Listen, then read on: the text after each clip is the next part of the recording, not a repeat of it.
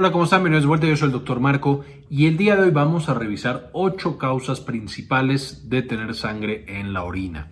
Por supuesto, el sangrado en la orina puede ser algo que nos llame mucho la atención y que nos asuste mucho y en este video vamos a ver ocho de las principales causas o las causas más frecuentes que nos llevan a tener estos hallazgos en nuestros pacientes.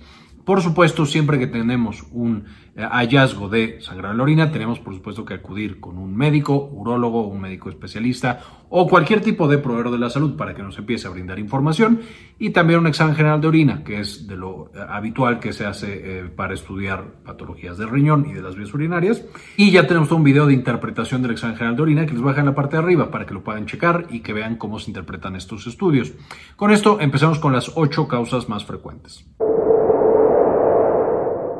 Infecciones de vías urinarias. Y las infecciones de vías urinarias pueden ser tanto las infecciones tradicionales que se pueden tener en vías urinarias, digamos, bajas, en uretra, en vejiga, en ureteros, incluso podemos llegar a encontrarla, hasta la más severa y la menos frecuente, afortunadamente, que es la pielonefritis, que ya hemos hablado de las infecciones de vías urinarias en varios videos anteriores, es bajar uno de ellos en la parte de arriba.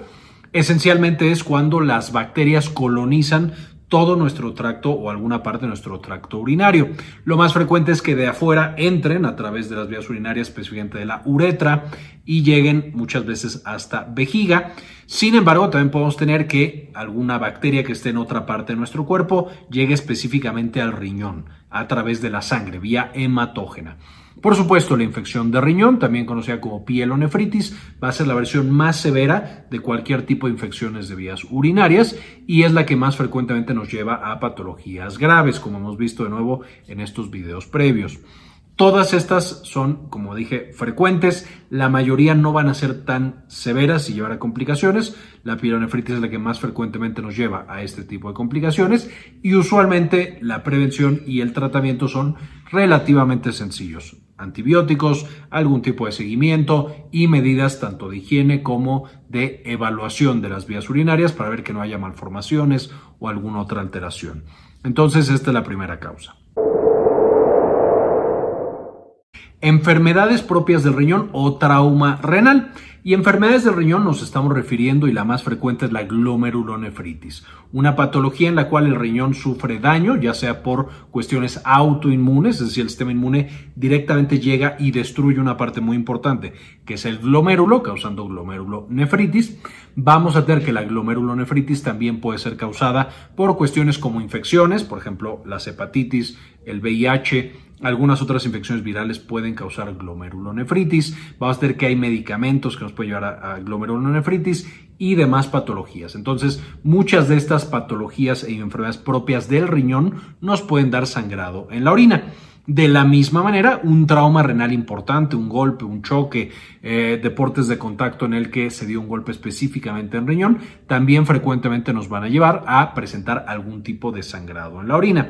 Importante mencionar que el sangrado en la orina, uno, a veces no se puede detectar a simple vista, eso eh, sería microhematuria, pero hay eh, ocasiones en las que sí ya es más visible, tanto pintando la orina de un color o literal podemos ver que hay coágulos o que hay alguna otra cosa en nuestra orina. Por supuesto, nunca es normal tener sangre en la orina o tener una orina muy oscura, sugestiva de sangrado eh, y por supuesto amerita atención médica.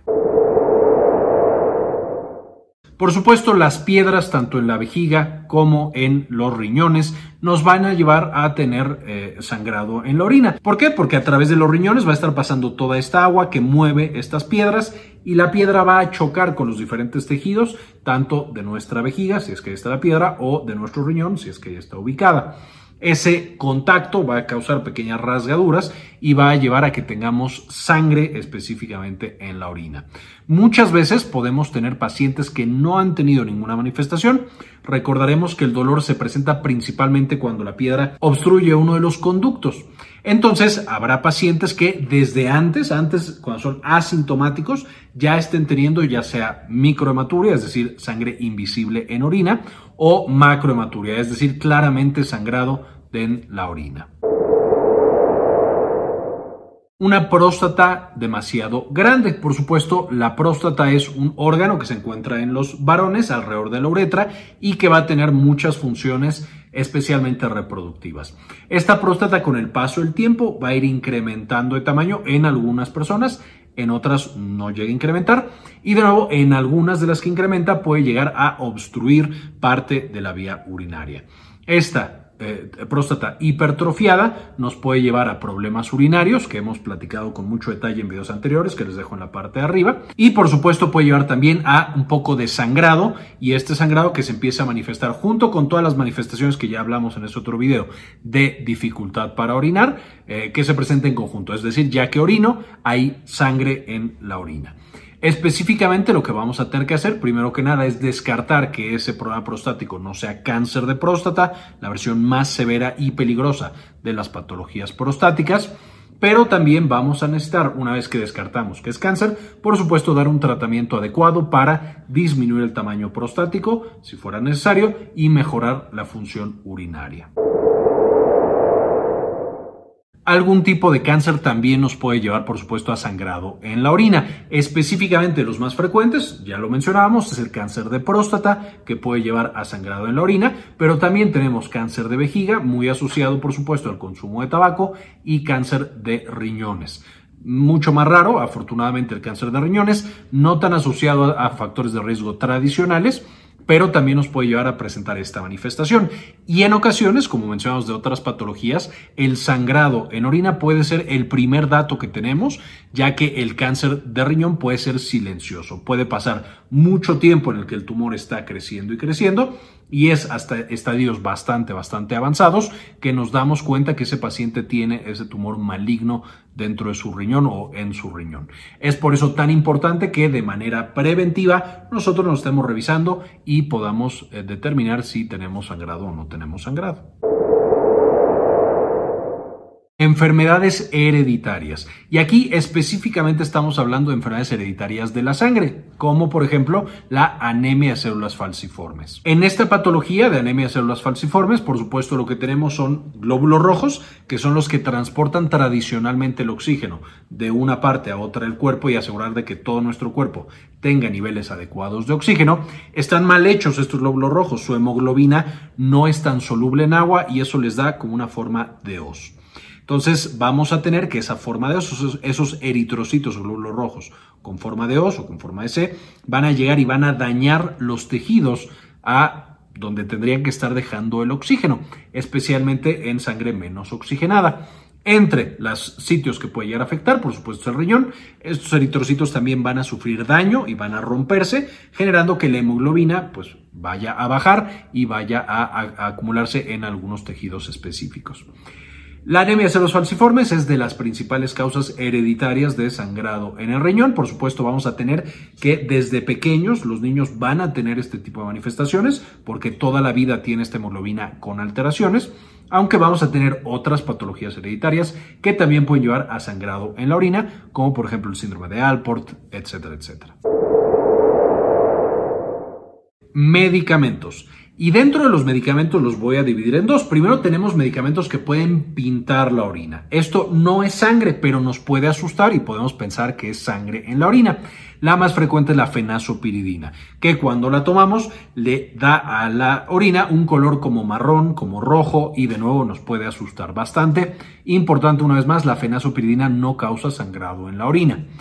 Además de este que causa que se pinte la orina, pero no por causa de sangrado, vamos a tener otros fármacos que sí llegan a dañar el riñón, por ejemplo, causando glomerulonefritis y que nos van a llevar, por supuesto, también a tener eh, sangrado en la orina. Entre los tradicionales que causan daño directamente, tengo la ciclofosfamida, que es, por supuesto, un fármaco muy utilizado como quimioterapéutico.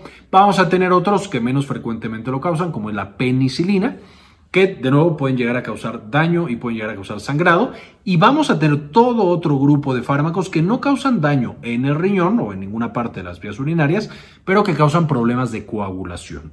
Cuando nosotros estamos tomando anticoagulantes o antiagregantes plaquetarios como aspirina, clopidogrel y algún otro de esos antiagregantes plaquetarios, vamos a tener que especialmente a dosis altas puede llegar a, presentarse hematuria, es decir, sangrado en la orina.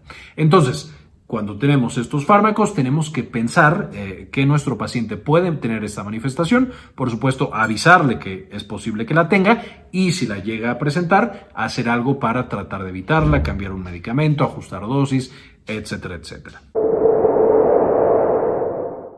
Ejercicio físico demasiado intenso. Esto es frecuente especialmente en maratonistas. Después de correr un maratón, un Ironman o alguna otra cosa, por causas que no son completamente conocidas, los pacientes pueden llegar a presentar sangrado en la orina. Y este puede ser desde sangrado microscópico hasta de nuevo hematuria franca, es decir, podemos ver la sangre que está en la orina. Afortunadamente, la mayoría de los casos es transitoria, es decir, el paciente tiene uno o dos días con sangrado en la orina y después va desapareciendo y no deja secuelas.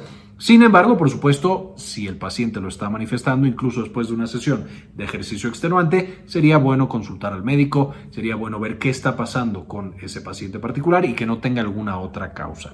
Especialmente, si no lo hicimos en los primeros días, si persiste ese sangrado, muy importante visitar al médico y ver qué está sucediendo con ese paciente. Bien, habiendo presentado toda esta información y ya conociendo estas ocho causas frecuentes de sangrado en orina, solo me queda agradecer a las personas que han sido apoyar al canal con una donación de uno o dos dólares mensuales.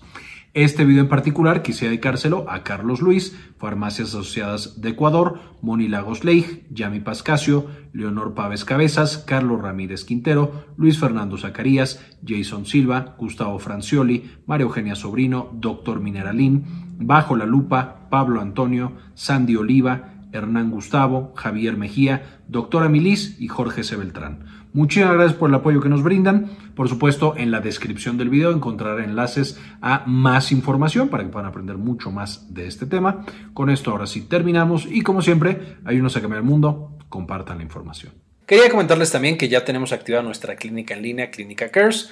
Eh, nos pueden encontrar en clinicacares.com.mx para agendar alguna consulta. Principalmente atendemos los temas de salud de la mujer y también, por supuesto, consulta general. Si tienen alguna duda, alguna consulta, aquí en clinicacares.com.mx nos pueden encontrar.